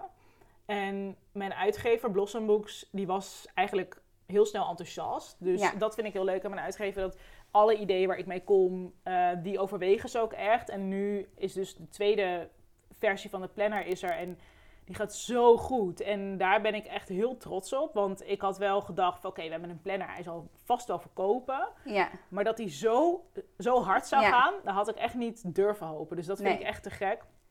En ik heb eh, vorige maand mijn eerste Instagram cursus gegeven. Ik heb een productiviteitscursus Mhm. gedaan. En dat was al een ding op zich wat ik graag een keer wilde proberen. Ook als een soort van voorloper op mijn online programma. Ja. Want dan kan ik dit een beetje uitproberen. Ja. Ja. En ehm, ik had als doel, ik vind het zelf altijd heel fijn om daar doelen bij te stellen. Ik Ja. wil 100 deelnemers en daar ben ik overheen gegaan. Dus daar was ik echt vet trots op. Was ik echt heel blij mee dat het was gelukt. Ja. En ik kreeg ook hele goede reacties van deelnemers. Dus dat gaf mij wel heel erg het vertrouwen dat ook mijn programma, dat, dat, dat het gewoon helemaal goed gaat komen. Mhm. Ik kreeg zoveel goede feedback. En ik geef zaterdag de tiende Structuur Junkie Masterclass. En toen ik ermee begon, vorig januari heb ik de eerste gegeven. Eh, eigenlijk toen het werkboek uitkwam, hadden we als idee... eh, voor iedereen die een pre-order deed van het werkboek, dus die hem of bij bol.com of bij de boekhandel als pre-order bestelde, die maakte kans op aanwezigheid bij een Structuur Junkie Masterclass. Hadden we gewoon Mhm. bedacht. Ja. Ehm, dus dat ben ik toen gaan doen. En ik vond het echt super eng. En de reacties waren zo goed dat ik dacht... Ik ga er gewoon nog Ja. één organiseren. In Zwolle, hier eh, bij mij in de stad. En die ging ook zo goed dat ik dacht... Nou oké, dan ga ik er nog één organiseren. Ja. En zo ging dat gewoon telkens weer door. En Ja. ehm, het is, elke keer opnieuw is het wel best wel spannend. Want eh, ik heb plek voor 20 mensen. En eh, elke keer ga ik natuurlijk weer die kaartverkoop Ja. aanzetten. En ik regel een locatie en catering. En dan is het altijd weer spannend of ik de tickets verkoop. Ja. En tot nu toe is het op één Ik heb hem één keer geannuleerd. Maar verder is hij elke keer gewoon volgekomen. Eh, en dat gaat zo goed. En de reacties zijn zo leuk. Ja, daar ben ik eigenlijk wel heel blij mee dat het Ja. zo gaat. En ik ben er heel trots op dat mensen eh, er echt zoveel aan hebben. En ik krijg ook goede reacties over... Nou, dat mensen het fijn vinden eh, dat ik een hele open houding heb. En dat ze tijdens een masterclass dat ze zich heel kwetsbaar durven op te stellen. En dat ze heel Mhm. veel met elkaar in gesprek gaan Ja. over de issues die ze hebben, de dingen die ze lastig vinden. Waardoor iedereen echt met superveel nieuwe inzichten naar huis gaat. En dat vind, dat vind ik het belangrijkste. Mhm. Eh, dat mensen naar huis gaan en dat ze denken: oké, ik heb in ieder geval één ding waar ik morgen mee aan de slag kan. En dat Ja. vind ik echt heel belangrijk. Ja. Eh, en dat gaat heel goed. En eh, ik geef hem dus zaterdag in Amsterdam en die week daarop nog in Maastricht. En dan ga ik voorlopig in juni geef ik hem nog één keertje in Zwolle. En ik ga me daarna focussen op mijn programma. Dus Ja. ja, ik ga hem dan nog één keertje geven en dan weet Ja. ik niet wanneer ik het weer ga doen. Maar ik ben er wel heel blij mee dat dat zo'n ja, dat dat zo'n succes is geworden. Had ik Ja. gewoon van tevoren. Ja, Ja, het is natuurlijk wel grappig gehoopt, dat, je dan, maar- eh, dat je er gewoon eentje inplant van... oké, dat is leuk als winactie. ja, eh, en dan zie boek. ik wel Ja. hoe het gaat. En ja. toen, dat zo, toen mensen zo enthousiast waren, het wordt ook elke keer makkelijker. Dus ehm, ik heb hem nu natuurlijk negen keer gedaan. Dus ik schud hem echt uit mijn mouw. Maar ik merk wel dat het is elke keer weer anders door de deelnemers. En omdat zij weer met zulke specifieke vragen komen. En elke keer is de middag weer totaal anders. Dus dat maakt ook dat het leuk blijft om hem te geven. Dus eigenlijk zijn dat wel de grootste dromen die ik gehaald heb. Oh ja, en we hebben Kees nu. eh Ja. die ligt lang uit op de bank, boven op de knuffeltje. Ja, we hebben nu sinds eh, januari 2018 hebben we Kees. En we Mhm. wilden al heel lang een hond. En eh zij komt uit Bulgarije. En eh, we zijn echt zo gelukkig met haar. Dus dat is ook Ja. wel een van de dromen. We wilden zo graag een hond. Ja. En eh, ja, ik, ben, ik heb echt nog geen seconde spijt gehad eh, dat we ervoor zijn gegaan. En geeft me ook veel, voor mijn gevoel veel vrijheid. Omdat ik nu met haar natuurlijk veel meer naar buiten ga. Ik wandelde al veel. Ja. Maar nu zit daar veel meer structuur in. Omdat zij moet gewoon om de, nou ja, vier, vijf uur ga ik met haar naar buiten. Dus ik wandel voordat, we, voordat ik aan het werk ga. En dan na de lunch. En dan aan het einde van de middag nog een keer. En ja, ik vind het gewoon leuk om te doen. Het wandelen met haar. Maar zij is ook gewoon zo leuk en lief. Dus dat is een Ja. extra droom die is uitgekomen die helemaal niks met werk te maken heeft. Nee, Ehm, maar dat, je mag ook gewoon privé eh, dromen ja, delen. nou, Dat, zijn, dat zijn wel Ja. denk ik de grootste, ja, grootste dingen. En dat ik dus veel meer gewoon privé voor mezelf, dat ik veel meer ja, een beetje die vakethouding heb gekregen. Ik vind Ja. natuurlijk eh, gaat het heus niet elke dag goed. Maar ik heb wel veel meer zoiets van ik doe wat ik zelf wil. En eh, ik weet niet altijd precies wat ik wil. Maar vaak heb ik wel een vrij helder beeld Ja. van waar ik heen wil en wat ik wil Ja. doen. En ja, als je dat niet leuk vindt, prima. Weet je, het maakt me steeds minder uit als mensen daar iets onaardigs over te zeggen hebben. Of als ze het niet leuk vinden. Natuurlijk blijft het stom als iemand iets lullig zegt. Ja. Dan kan het veel makkelijker van me afschudden. Zo veel prima. Je, je- ja, je mag me niet leuk vinden. Ja, dat is jouw mening. Maar Ja. daar heb ik verder niet zo heel veel mee te maken. Nee. Dus dat, eh, En- dat is wel een inzicht. Ja, en hoe doe je dat? eh ik vertelde net al het huisje in Terschelling. Dus ik Ja. vertelde je al van ja, dan ga ik met een financieel eh, adviseur praten, et cetera. Maar bijvoorbeeld straks met je nieuwe boek of met je online programma. Hoe, hoe bedenk je voor jezelf een bepaald doel? Van hé, hey, ik wil zoveel deelnemers in de eerste ronde hebben. Of hoe, ehm, hoe motiveer je jezelf ook? Ja, het is een Ja. beetje een kwestie van gevoel. Zoals met mijn productiviteitscursus op Instagram dus. eh, had ik, heb ik gewoon heel erg rondgekeken naar andere mensen die Instagram cursussen geven. Want dat zijn er inmiddels nogal wat. Ja, En ehm, ik had het zelf. Ik denk dat heel veel mensen inspiratie op hebben gedaan bij Celine Charlotte. Ik denk Ja. dat zij in Nederland een van de eerste was. ja, Eh, en ik heb gewoon gekeken van oké, hoeveel deelnemers heeft iedereen? En Ja. het grappige is dat er zijn ook mensen die Instagram cursussen geven, maar die heel erg hun account geheim houden. En dan, ik weet het dan toch wel op een manier te vinden. Eh, dus ik ben gewoon gaan kijken. En er waren er ook mensen die helemaal niet heel veel bereik hadden. Die dan wel 75 deelnemers hadden. Met een cursus die 75 euro kostte. Ja. Dus ik dacht, nou, weet je, als zij het Ja. kan, kan Ja. ik het toch ook? Dus eh, dat, maar wel, wel met, met alle respect hoor, want dat vind ik dan juist heel knap. Want ik heb eh 61.000 volgers, 62.000, dus voor mij zou het zeg maar makkelijker moeten zijn.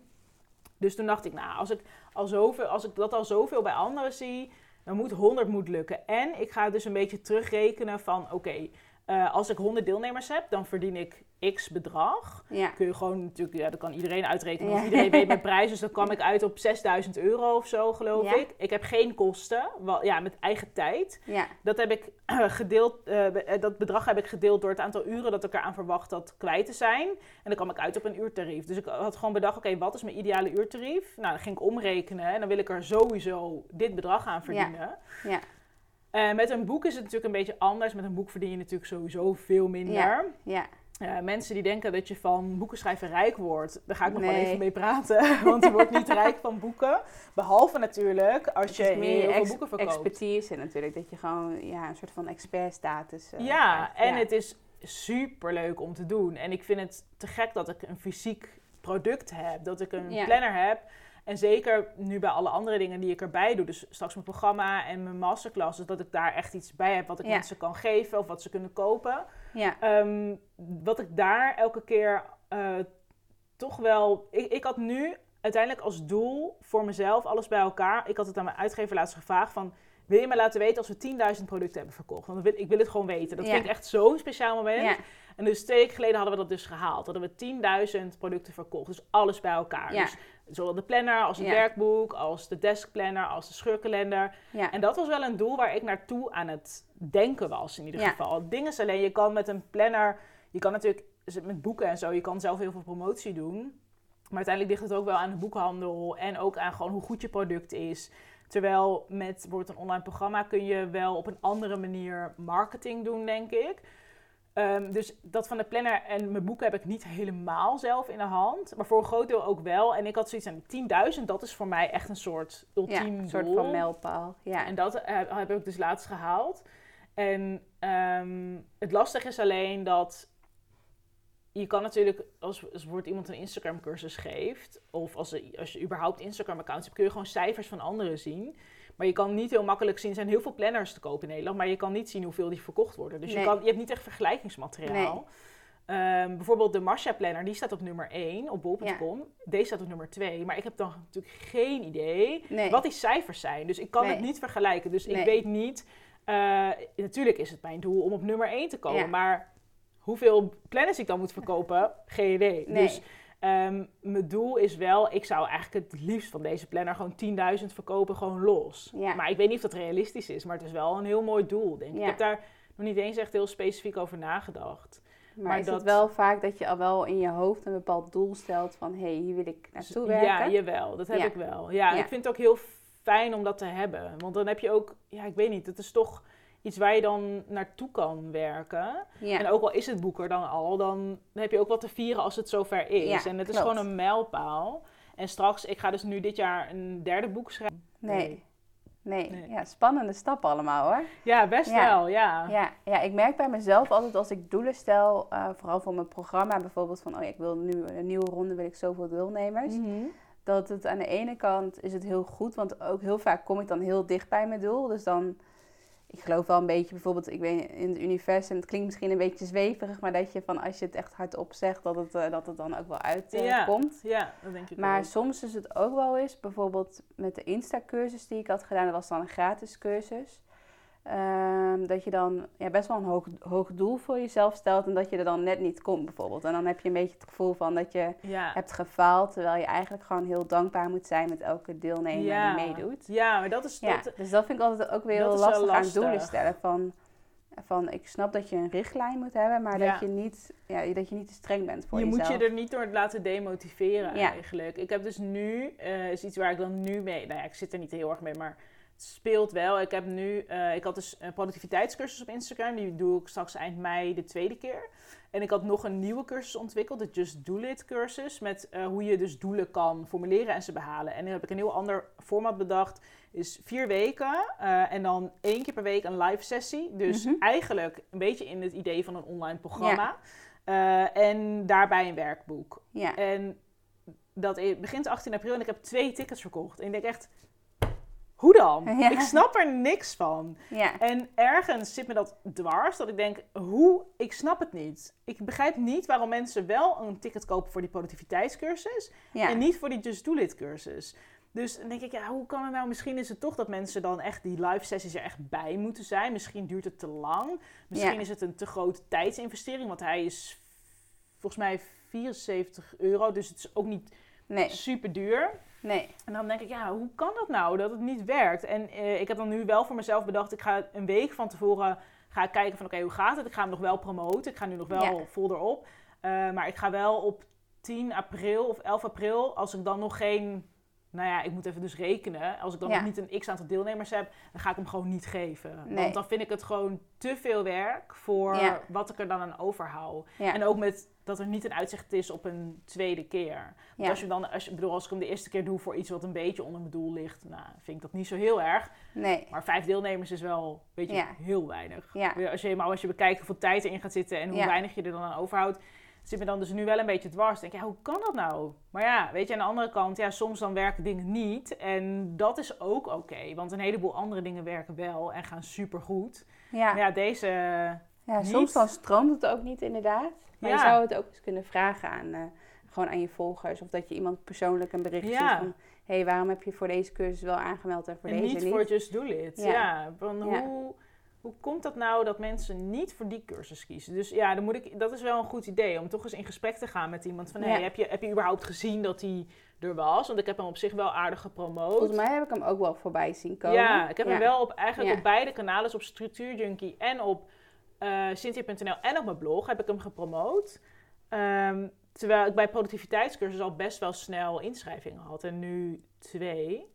Dan denk ik, ja, ik weet, ik weet dus zelf niet. Ik was zelf vrij enthousiast natuurlijk. Ik vond het zelf nogal eh, leuk. En dan denk ik, hoe kan het nou dat andere mensen het niet leuk vinden? Maar dan ja, moet ik gewoon nog eens even op onderzoek uit. Maar ik probeer dat dan ook niet te zwaar te laten wegen. Nee. En ik probeer er ook gewoon over te praten. Dus dat Ja. ik straks wel ga delen van, hé, hey, hij gaat niet door. Ja. Want ik had maar een paar aanmeldingen. Ehm, ja, weet je, dat soort dingen gebeuren als ondernemer ook. Soms werkt iets niet. Ja, en dat is dan heel jammer, maar ook niet een heel groot drama. Ja, Ja, ja. Nee, interessant hoor. Ik ga even naar mijn volgende vraag. ja dat is goed. Ehm, wat betekent online ondernemen voor jou in jouw droomleven? Ja, natuurlijk heel Ja. veel. Ja, bijna alleen maar. Behalve Ja. dan dat mijn boek niet online is, maar de rest van Structuur Junkie wel. Ja, Eh, dus ja, ik denk dat van alles wat ik doe, ik denk dat het 80% online is. Ik vind wel offline ook nog steeds heel fijn. Dus offline dagen, live dagen, eh Structuur Junkie masterclasses geven wil ik, nog, wil ik wel blijven doen. Ehm, maar het komende half jaar of na juni eh, dus eventjes wat minder, omdat ik wil focussen op mijn programma. ja, Ehm, maar ik vind live wel, maar echt het, het offline contact vind ik ook wel heel waardevol. Want ja, daar heb je toch net een andere connectie dan op internet. Dus ik blijf ik er wel bij doen. En helemaal fysieke producten als een structuur junkie planner, dat vind ik veel te leuk om, eh, om niet Ja. te doen. Dus dat, eh, ja, dat blijft er wel bij. Maar ik denk dat wel ja, 80% internet is. Ja. Ja. en dat is het ook eigenlijk altijd geweest. Ja. ja dus voor mij is dat heel natuurlijk. ja. ja. ja, want ik heb dan ook meerdere mensen geïnterviewd. En eh, als je echt nog een beetje zo'n traditionele ondernemer bent en dat je vooral via via of via ja, dat je echt vooral offline aan het werken bent, dan, dan, dan zien mensen vaak niet de kracht van online ondernemen. Nee, Zoals nee. bijvoorbeeld met mijn bedrijf, dat ik eh, ja, online programma's maak en dat soort dingen. En bij jou is natuurlijk bloggen en influencer, dat is natuurlijk ook weer een hele, hele markt. Ja. Ja, Ja. en dat weet ik natuurlijk. Dus dat, Ja. voor, voor mij is dat iets wat er zo ingebakken zit. Terwijl ik kan me voorstellen inderdaad, als je een, een offline bedrijf hebt en je gaat een online programma eh, maken. Dus natuurlijk alles is dan nieuw. En Ja. ook social media, alles, je gaat alles dan voor het eerst doen. Ja, Door voor mij, leven van, leven van internet doe ik al bijna tien Ja. jaar. Ja. ja. Heel leuk. En werk je ook vaak eh, op andere plekken? Dat je echt eh, gewoon overal ter wereld werkt eh, aan, je, aan je bedrijf? Ja, dat doe ik wel. Maar ik moet wel zeggen dat ik ga bijvoorbeeld eh, over een maandje naar Curaçao. En ik reis wel veel. Maar ik probeer dan ook wel, als ik op reis ben, ook wel echt vakantie te nemen. Ehm. Maar ik reis ook wel veel voor mijn blog en voor mijn werk. Dus eh, het is vaak een combinatie. En wat ik ook heel vaak doe, ik werk dus vanuit huis, maar ik pak ook heel vaak mijn laptop en dan ga ik ergens anders zitten werken. Dus in een koffietentje of nou ja, waar dan ook. Eh, ik ga dus regelmatig naar de Schelling en daar ben ik dan ook meestal gewoon aan het werk. Eh, dus ik probeer wel die vrijheid te gebruiken, maar ik moet zeggen, ik vind het ook gewoon heel fijn om thuis hier aan de keukentafel te werken. Ja, Eh, ik ken veel mensen die eh, het moeilijk vinden om zich thuis te concentreren, maar daar heb ik echt geen moeite mee. Ik werk eigenlijk het beste thuis ja. en ik ga de deur uit zodra ik merk, oké, dit wordt hem Even vandaag andere niet. energie of zo. Even, ja. ja. Ja. even fris, want soms heb ik ook wel eens als ik thuis zit dat ik inkak en dan is natuurlijk de verleiding heel groot om te stoppen en iets anders te gaan doen en dat Ja. is soms ook wel oké natuurlijk. Ja. Maar ik merk soms als ik wel even iets af wil maken, dat ik het dan wel heel fijn vind om even naar een koffietentje te gaan of naar de bakker om de hoek of nou ja, waar dan ook. Om, even een frisse wind te krijgen, maar ook, ik las laatst, ik weet nou niet meer wie dat zei, maar iemand die ik ook op Instagram volg, die zei, eh, als je ergens zit waar mensen je kunnen zien, dan ga je ook aan het werk. Dus dan ga je niet Ja, zitten niksen. Nee. Terwijl je kan natuurlijk thuis nog een beetje voor je uitstaren en helemaal inzakken. Terwijl als je in een koffietentje zit met je laptop, dan wil je ook wel echt aan het werk. ja, Dat vond ik wel ja en een dan, je hebt dan, dan zit je ook af en toe op je mobiel, maar dan, je kan natuurlijk een Instagram post of zo aan het schrijven zijn. Maar Ja. je hebt dan ook wel het gevoel van, ik moet niet de hele tijd... eh, Nee, en ik, mijn ja, en, ik zit, zitten. en ik zit hier niet voor niks. Dus Nee. ik ben met een doel hierheen gegaan. ja, Dus ik had bijvoorbeeld toen ik teksten ging schrijven voor mijn productiviteitscursus. Wat ik altijd doe als ik filmpjes maak, dan schrijf ik eerst alles uit. Ja? Dat had ik voor die cursus ook gedaan. En toen ben ik ook een ochtend gewoon eh, bij de bakker hier gaan zitten om dat uit te werken. Dan ga gewoon een ochtend zitten. En uiteindelijk zijn twee ochtenden geworden, twee ochtenden daar gezeten. En dat was ook het enige wat ik deed, was die teksten schrijven. En dan was Ja. het ook gewoon klaar. ja. Terwijl als ik het thuis had gedaan, was het misschien wat gefragmenteerder geweest. Ik dacht, Ja. nu ga ik hier zitten. Ik ga hier zitten met dit doel. Ik ga het nu doen. En zo werkt het dan ook. Ja, ja, Ja. dat vind ik ook wel wat fijn als ik in een restaurantje werk. Dat je, ja, vooral ook met teksten typen en zo. Dat thuis, dan heb ik toch een beetje het gevoel van... Oh ja, ik heb nu niet zo zin om die teksten te Je gaat schrijven. toch even wat anders ja, doen. inderdaad. En dan ben je ja. altijd wel met iets nuttigs bezig. Maar Ja. dan, weet je, als je ergens gaat zitten met een bepaald doel, dan ga je dat ook doen. Ja, En als het dan klaar is, dan pak je spullen en dan ga je ook weer naar huis. Dan ga je nog even lekker lunchen of zo. Maar dat vind ik dan wel heel fijn. Als ik merk dat ik echt met een heel specifiek ehm, project bezig ben, dan kan het echt voor mij heel erg helpen om dat even ergens anders te doen. Maar dan is dat vaak dus gewoon hier binnen, binnen Ja. de stad of hier in de buurt. Want heb je ook zelf nog leuke koffietentjes waar je fijn kan werken in Zwolle? Eh, ik ga heel vaak naar Brasserie Jansen. Eh, Mhm. wat ik daar heel fijn vind, is ik doe daar echt ook heel vaak zakelijke afspraken. Het is best wel een grote zaak en het is vaak een beetje rumoerig. Waardoor je ook heel goed privégesprekken kan voeren. Maar ook eh, die, dat, dat rumoer is een beetje white noise, zeg maar. Ja. Dus ik vind altijd wel lekker werken. En ze hebben er lekkere koffie en lekker, lekker eten en drinken. En dat vind ik een fijne plek. Ehm, ik zit ook wel eens bij Engel. Engel Winkelcafé heet dat. Mhm. Dat is ook een fijne plek. Die zijn ook al om 8 uur open 's ochtends. Terwijl dat is echt voor Zwolle is dat echt hyper vroeg. Want alles gaat pas om 10 uur open. ja, je hebt Espresso Bar Maling, vind ik een fijne plek. Wel een beetje kleine tafeltjes, maar daar kun je ook wel lekker zitten. En die hebben echt hele goede koffie. Ik ken veel mensen die naar de stadkamer gaan. Dat is eigenlijk de bibliotheek. Dat schijnt ook een fijne plek te zijn. Ben ik nog niet geweest, moet ik wel een keer proberen. Mhm. Ehm, ik denk dat dat ze wel zijn. Dat zijn wel de plekken waar ik zelf het liefst heen ga. Oh ja, hier Ja. in uh, Assendorperstraat zit een bakker Everyday Bread. En dat vind ik ook wel een leuk plekje. Daar zit ik ook wel eens. En binnenkort opent hier om de hoek ook weer een nieuwe bakker met ook zitplekjes. Dus dan ga ik daar ook eens kijken. Maar dat zijn wel mijn favoriete plekken, denk ik. Ja, en Ja. Van der Valk. Is ook wel... Van de Valk in Zwolle. Ja, Van der Valk Ja. Zwolle is ook wel een fijne plek. Daar ga ik overmorgen ook weer heen voor een afspraak. Maar dan ga ik ook dan daarvoor en daarna even daar blijven zitten om te werken. Ja, ja, dat doe ik nu ook. Want eh, ik, mijn, mijn kantoor zit dan in Apeldoorn. Maar soms dan merk ik inderdaad ja, dan, eh, dat ik even geen inspiratie krijg. Of dat ik ook nog moet lunchen en dat ik geen eten bij me heb. En dan rijd ik ook wel eens naar Van der Valk. Ja, en dan, en zit je er soms maar twee uurtjes. Maar dan heb je toch het gevoel dat je heel veel hebt gedaan. Je kan echt ja. in zo'n twee uur kun je echt heel veel doen. En ik vind Van der Valk altijd... Ik weet niet of het in alle Van der Valk zo is. Maar ik vind het een fijne, ook een fijne werkachtige sfeer hebben. Voor mijn Ja. gevoel komen Ja, hier in ook heel veel veel mensen. zijn ook gewoon met een laptop. Dus je Heel voelt je niet het gevoel van dat mensen je aankijken van... Wat ben jij "Hm, nou waarom moet jij doen?" zo zit je achter je laptop? Ja, dus dat vind ik bij Van der Valk heel Ja. fijn. Dat het, ik, er ha- hangt voor mij echt een zakelijke sfeer. En ze hebben wel ook nog steeds lekkere koffie en lekker eten. En Ja, ik moet er wel met, echt met de auto heen, maar ik vind dat wel een fijne plek. Dus Ja. maar dat is meer echt iets, vind ik echt meer zakelijke sfeer. De andere tentjes die ik net noemde, dat, daar heerst meer een, ja, gewoon, mensen gaan daar gewoon lekker lunchen. Ja. En dan zit je, ben je wel de enige met een laptop, maar ja, ik vind dat niet zo heel erg. nee. Maar bij Van der Valk is wel echt een soort, soort Zaken. werkplek of Ja. zo. Ja, dat Ja, vind ik wel klopt. fijn. Ja, Ja. Dat, eh, ja, dat zijn ze denk ik wel. Oké. Ja. En ehm, wie helpen jou om je droomleven te creëren? Dus vooral voorbeelden. Dus bijvoorbeeld podcasts die je luistert, of een, een coach die je hebt, of een boek of een seminar. Ehm, nou, jij. Nou, dankjewel. ja, ik vind jou wel echt een grote inspiratie op dat vlak. Ehm, ik ben dus sinds een jaar of zo volg ik dus heel veel mensen, heel veel business coaches en eh, Ja. mensen die me inspireren. En ik ga zelf binnenkort naar een event van Taco Oosterkamp. Ken je hem? Ja, hij is iets met delegeren of zo. ja, de- ja, klopt. Ja, ja, ja, klopt. Ja, ik heb hem En- een keer in de podcast van, eh, volgens mij, Thijs Lindhout. Ik Oh, weet ja. die eh, Ja. Ja. Nou, ik vind taco heel leuk. Mhm. En ehm, wat ik leuk aan taco vind, is dat hij is wat ouder.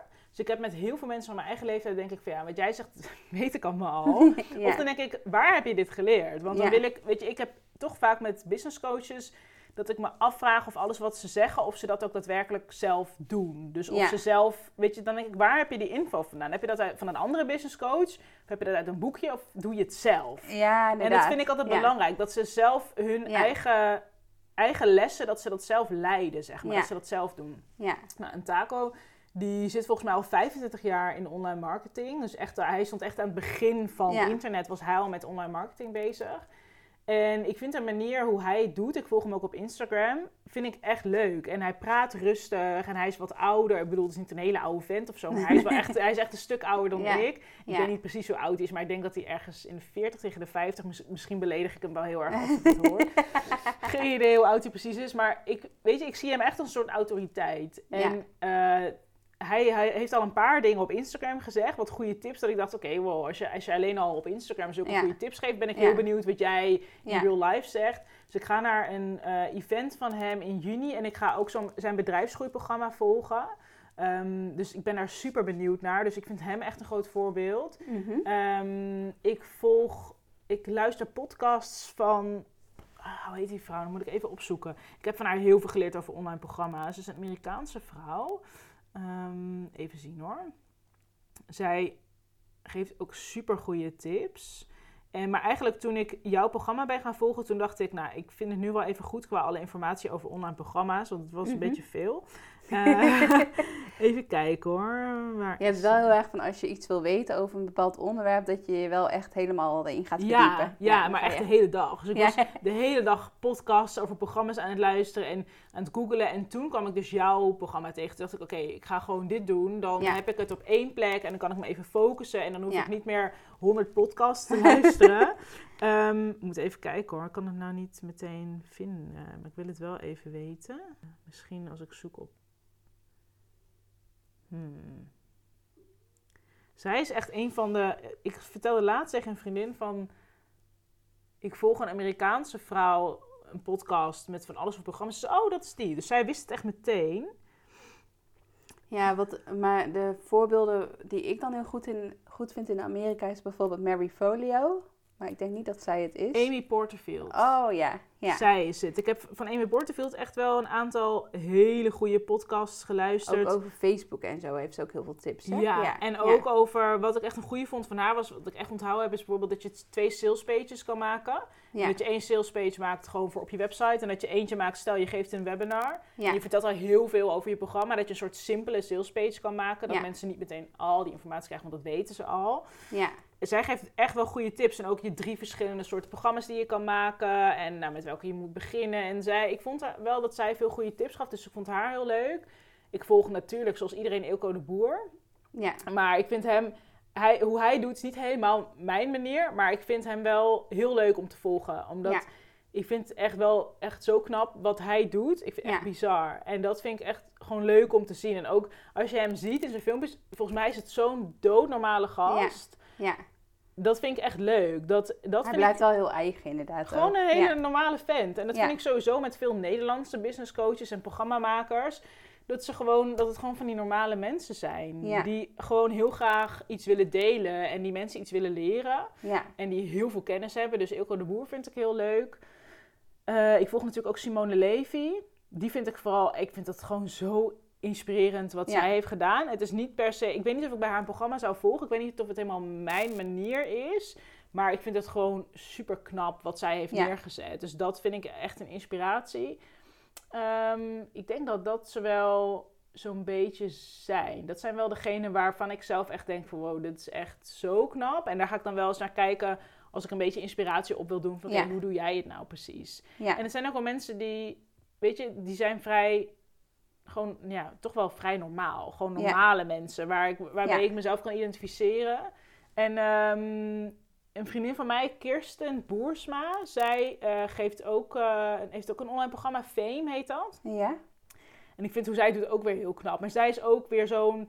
Zij is zo eigen, zij is zo zichzelf. En zij Mhm. helpt mensen dus ook bij online marketing, maar ook bij zichtbaarheid. eh, op social media onder andere. En ik vind hoe zij het doet ook heel leuk. Dus ik heb ook laatst een gesprek met haar gehad van... Hey, hoe, hoe doe je dat allemaal? En toen kwam ik dus... Toen kwam jij op mijn online pad. Maar ik was dus al een beetje, weet je, mensen aan, het, aan de tand aan het voelen van... Hoe werkt dit? Hoe Ja. doe jij dit precies? En ik heb toen ook met haar gepraat. En dat, eh, ja, dit zijn wel de mensen waarvan ik denk, oké, jullie doen het echt wel heel goed. En waarvan ik denk, oké, daar dat inspireert me echt heel erg. Ja, Ja. En heb je ook nog een eh, bepaald boek? Je leest natuurlijk heel veel boeken. ja. ja. Maar heb je ook bijvoorbeeld een businessboek waarvan je denkt, nou die moet iedereen sowieso in de kast hebben staan? Ehm, ja, ik heb laatst, die zal ik niet zo vergeten, Grip gelezen van Rick Pastoor. En Oh Grip ja, gaat die heb ik wel gezien in dat de is winkel. echt een ja. heel ja. goed boek. Eh, het gaat echt over planning en productiviteit. Is natuurlijk, natuurlijk een structuurjunkie veel beter.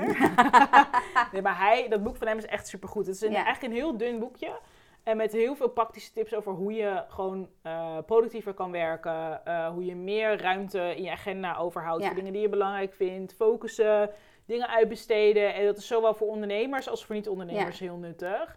En hij legt het ook gewoon heel relaxed, normaal uit, in gewone taal. Zonder, weet je wat ik heel, heel irritant vind aan Amerikaanse boeken, is dat je al die anekdotes erin hebt. Dus Ja. honderd verhalen van honderd mensen die Ja. allemaal dit hebben toegepast en die hun leven veranderden. Ja. En dat doet hij niet. Hij doet gewoon een dun boekje met alle tips en al zijn methodes. En dat werkt echt heel goed. Dus ik vind zijn boek wel echt een aanrader nu. Oké, ga ik even onthouden inderdaad. Ja, moet je echt doen. Ja, en eh, mijn laatste vraag. Heb je nog een tip om nog dichter bij je droomleven te komen? Wauw. Ehm, ja, ik denk dat dat is dat je altijd dicht bij jezelf moet blijven. En dat je altijd goed moet blijven luisteren naar je eigen onderbuikgevoel. Ja, Dus dat, klinkt altijd een beetje zweverig, maar dat is het eigenlijk helemaal niet. Dat is altijd in contact blijven staan met jezelf. En wat je echt graag wil. En waar word je blij van? Waar gaat je hart sneller van kloppen? Eh, zijn er dingen in je leven die je nu niet zo leuk vindt? En je mag echt voor jezelf kiezen. En besluiten om bepaalde dingen niet te doen of anders te doen. Je hoeft het Ja. niet te doen zoals de rest van de wereld het doet. En dat heeft voor mij wel heel veel vrijheid opgeleverd. Dat ik weet, ik mag het doen zoals ik het wil. Ik hoef het Ja. niet te doen zoals de buurman of, nee. eh, of die ondernemer of mijn oom en tante. Ik mag Ja. het precies doen zoals ik het wil. Ook al snapt niemand dat. Het maakt helemaal niet uit. Dus dat, eh, ja, dat is denk ik wel mijn grootste tip. Dus blijf dicht bij jezelf. Doe wat jij wil. En blijf altijd in gevoel, in contact met jezelf. Van wat wil ik nu echt? Want diep van binnen weet je dat gewoon. Ja. Ja, Nee, ik wil je heel erg bedanken dat ik je, dat ik je mocht interviewen voor mijn podcast. graag gedaan. En ja, voor de mensen thuis, ik ben heel erg benieuwd wat jullie eh, van, van deze podcast vinden. Dus laat het ook weten via Instagram of via Facebook. Eh, tag ons. Je kunt, eh, volgens mij is het gewoon Cynthia, jouw account. Ja, Cynthia.nl. Dus Cynthia.nl. aan elkaar geschreven. Ja. ja. Ja, en mijn naam eh, is rosannerauben.nl. dus, dus tag ons in je stories wat je van, de, van deze podcast eh, vindt. Dus daar ben ik heel erg eh, nieuwsgierig naar. En eh, je kunt trouwens ook een review achterlaten op iTunes. Dus dat lijkt me ook echt super tof als je, als je dat wil doen. En dan eh, wens ik jullie allemaal nog een hele fijne dag. En dan, eh, ja, Cynthia, heel erg bedankt. Graag gedaan. Jij bedankt. Ja, doei doei.